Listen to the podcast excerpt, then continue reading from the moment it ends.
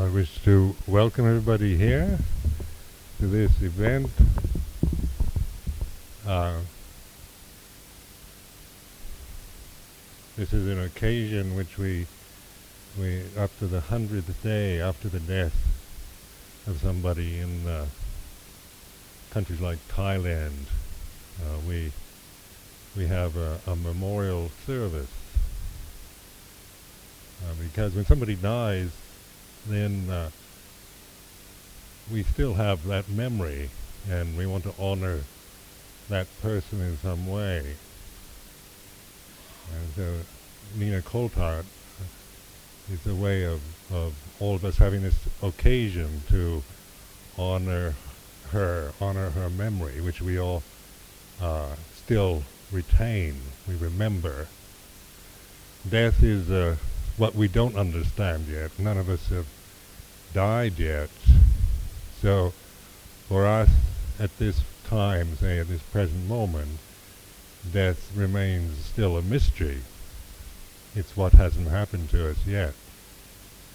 When somebody dies, then it does leave us with a sense of uh, shock sometimes or uncertainty. Uh, it leaves like a, a space or a gap in the in the mind because what we're accustomed to is life uh, in a conscious form. So that this is what we know, what we're familiar with, what we feel confident uh, and at ease with. Anything that is uh, within this uh, realm of conscious living, within a form uh, that we are experiencing right now. But death remains the mystery and the unknown.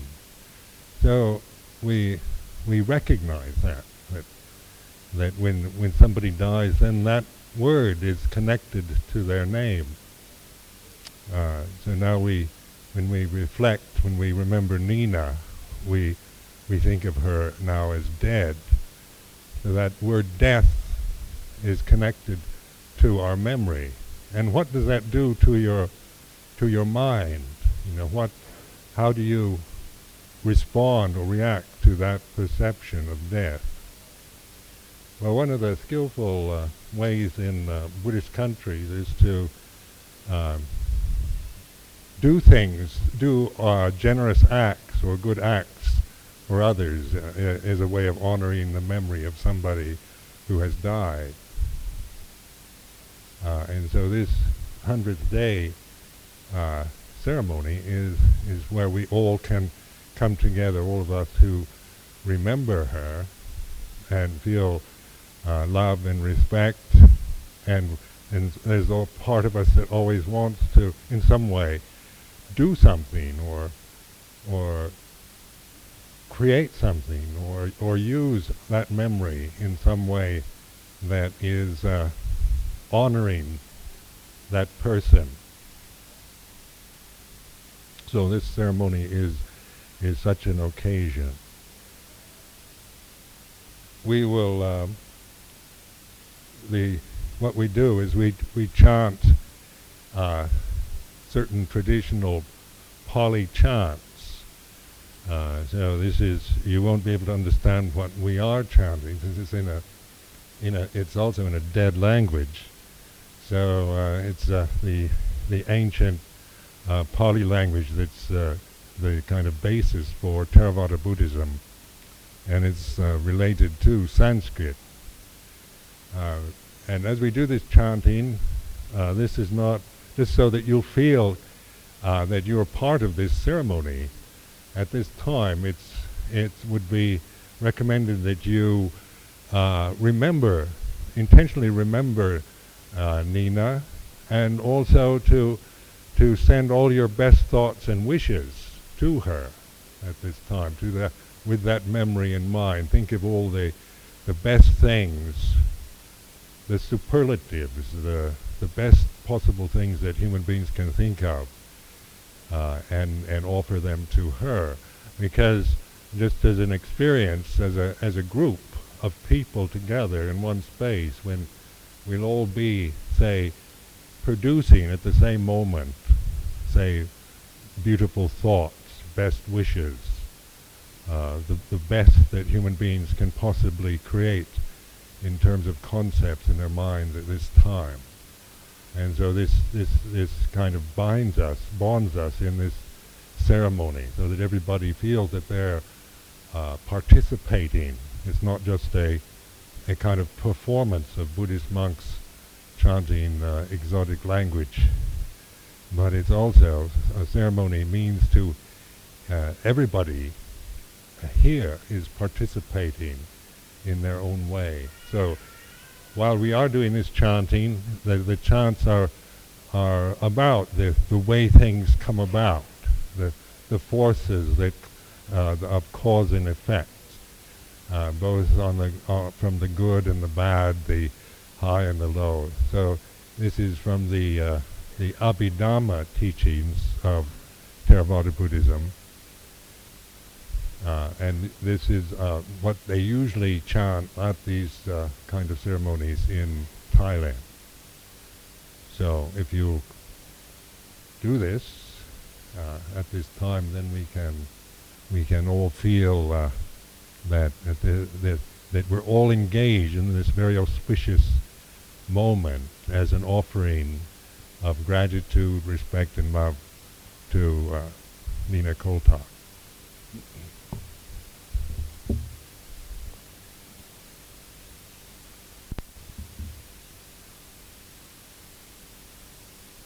So this opportunity to reflect on the experience that we're all sharing as, as a human, uh, living human being, and the, this reflection on impermanence.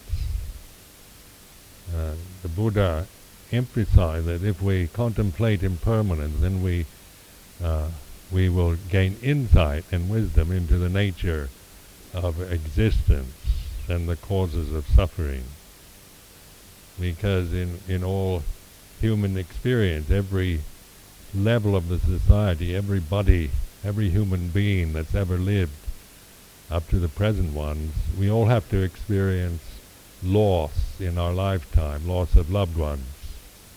This is a common human experience. Uh, just see in the past year how many uh, you know, well-known people have have died or passed away uh, that have caused uh, us a sense of surprise or grief, sense of loss. This realm that we live in is a realm where things are born and die. This is the, the natural order. What is born dies. Uh, and so in Buddhism, we reflect on this, this, this sense of, of being born and dying as natural phenomena, natural experience. Grief then is the is what we feel when somebody dies, somebody, especially somebody close to us, the sense of loss, uh, not knowing what it is, something, a kind of gap or hole in our consciousness that wasn't there before. Because when we think of them, then then we think of this sense of, of cessation, of, of something has passed away. With uh, Dr. Nina Coulthard, she was very devout Buddhist, and over many years uh, I've known her. We came to England Ajahn Viradhammo and I came to live in the UK in 1977, uh, where we used to, uh, we lived in a in a house on Haverstock Hill, and we used to go on alms rounds up in Hampstead Heath, where Nina first uh, saw us, um, bhikkhus, Buddhist monks walking with alms bowls, very strange sight even in a weird place like Hampstead. And so uh, later on, she, uh, uh, we became acquainted, uh, the Hampstead group, as we, we lived in Hampstead for about two years, and then we moved to West Sussex, uh, to Chithurst. But we also retained a, uh, kept a Buddhist group at Hampstead, which is still uh, operating uh, at this time, and uh, Dr. Coulthard was very much a one of the uh, leaders of this group. They, at one time, she was the kind of uh, one that really uh, uh, gave it life and gave it direction. Uh, when we would, when she would invite, when the Hampstead group would invite monks to go and teach in London, then we'd usually stay at her house in the evening, and we'd have discussions on Buddhism and psychology and meditation, Freudianism, and all the rest, all things to do with the mind that we all share this common interest. Um, he was a, a, very generous person, and uh, also one felt, uh, uh, you know, very uh, very proud to be able to, to know such a person as, as Dr. Nina Coulthard. Uh, the the way she died, that she she took her own life. This is a, uh, uh, something of a shock, I think, to many people because uh, when when it happens naturally, it's enough of a shock. But when somebody decides to take their own life, then uh, that is something else we, we don't quite know how to relate to that. And there's various views and opinions that people hold in regards to taking your own life. Um, but in terms of Buddhist practice, uh, we don't recommend this as a, as a, as a, as a practice, but we do reflect on it, on when somebody does take their own life we can observe our own emotional reaction to that. And just to explain, like with my my my emotional reaction when I heard uh, uh, Dr. Coulthard's death, I I was surprised, uh, and uh, it was quite a shock. I felt a sense of shock. But then, uh, understanding the the the reason that Nina was someone who I had enormous respect for, and I trusted uh, that she knew what she was doing, and uh, so uh, recognizing that this was her own uh, choice, she took responsibility for what she was doing. Uh, she never tried to get anyone to go along with it or to um, take or, or blame anybody. It was a completely kind of selfless act on her part. This is how this is how I see it, and this is her decision. How she felt was the right way to deal with the situation she was in, which was uh, one of pain and increasingly uh, debilitation and and and uh, sense of uh, uh, just uh, a kind of hopeless state of physical uh, physical condition with not any possibility of it uh, improving. Now, I've never been in such a state yet, so I don't know what I'd do actually. Uh, you know, in terms of if what would happen to me if I found physically I was increasingly incapacitated and uh, kind of chronic uh, agonizing pain. Uh, I can I can speculate.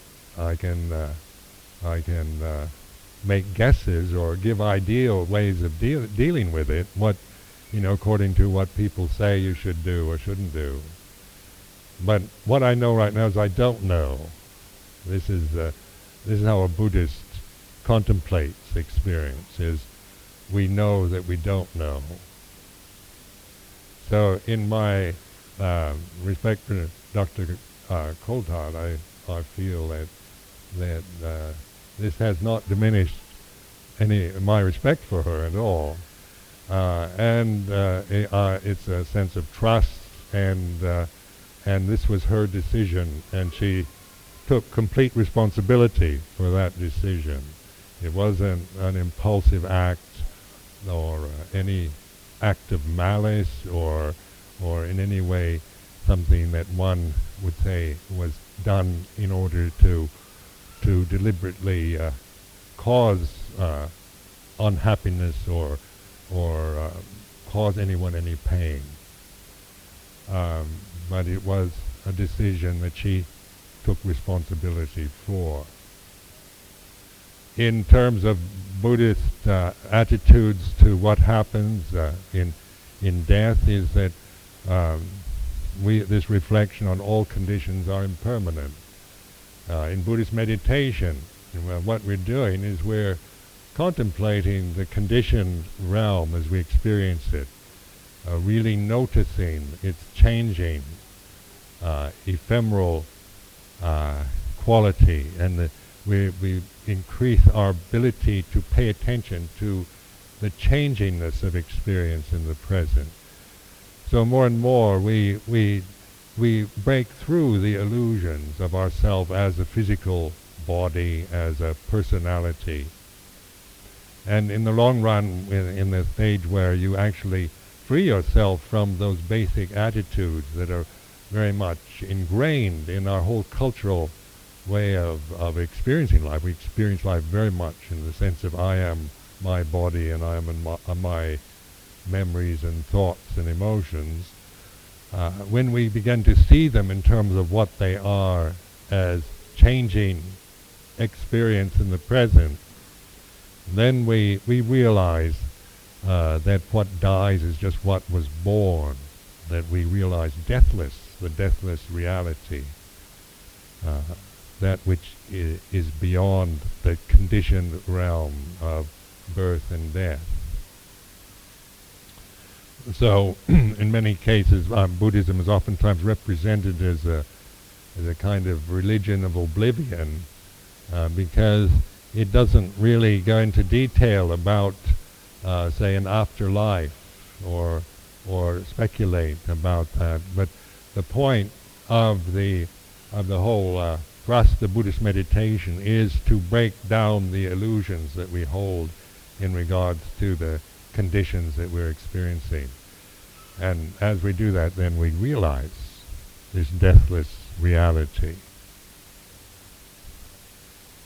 So when we think of, uh, remember, reflect on uh, Nina, then we can realize what was born, dies.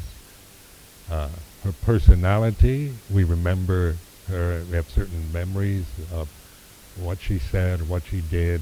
We have our own interpretation, our own views about her, our own projections about what she was, what she was like. And that's, those are memories that arise in the present and cease.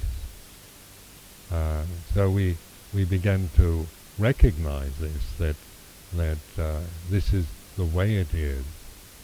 And more and more then we, as we do this, we recognize also that actually uh, we're not the conditions of the body and mind, and that death is, is about the ending of of the conditions that were born, and that's all.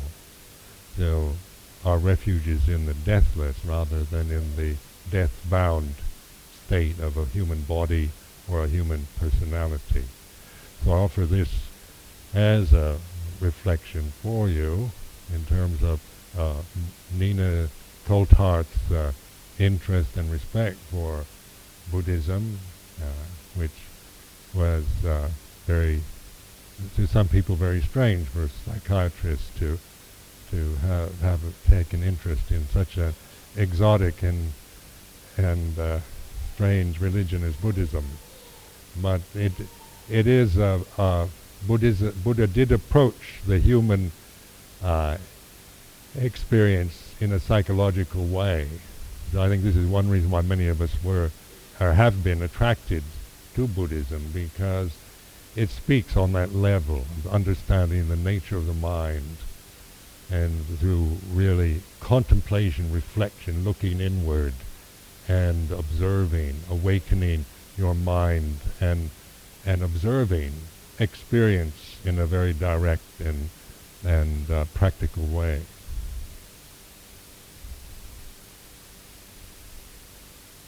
So now if we could have uh, a minute of silence just to go inward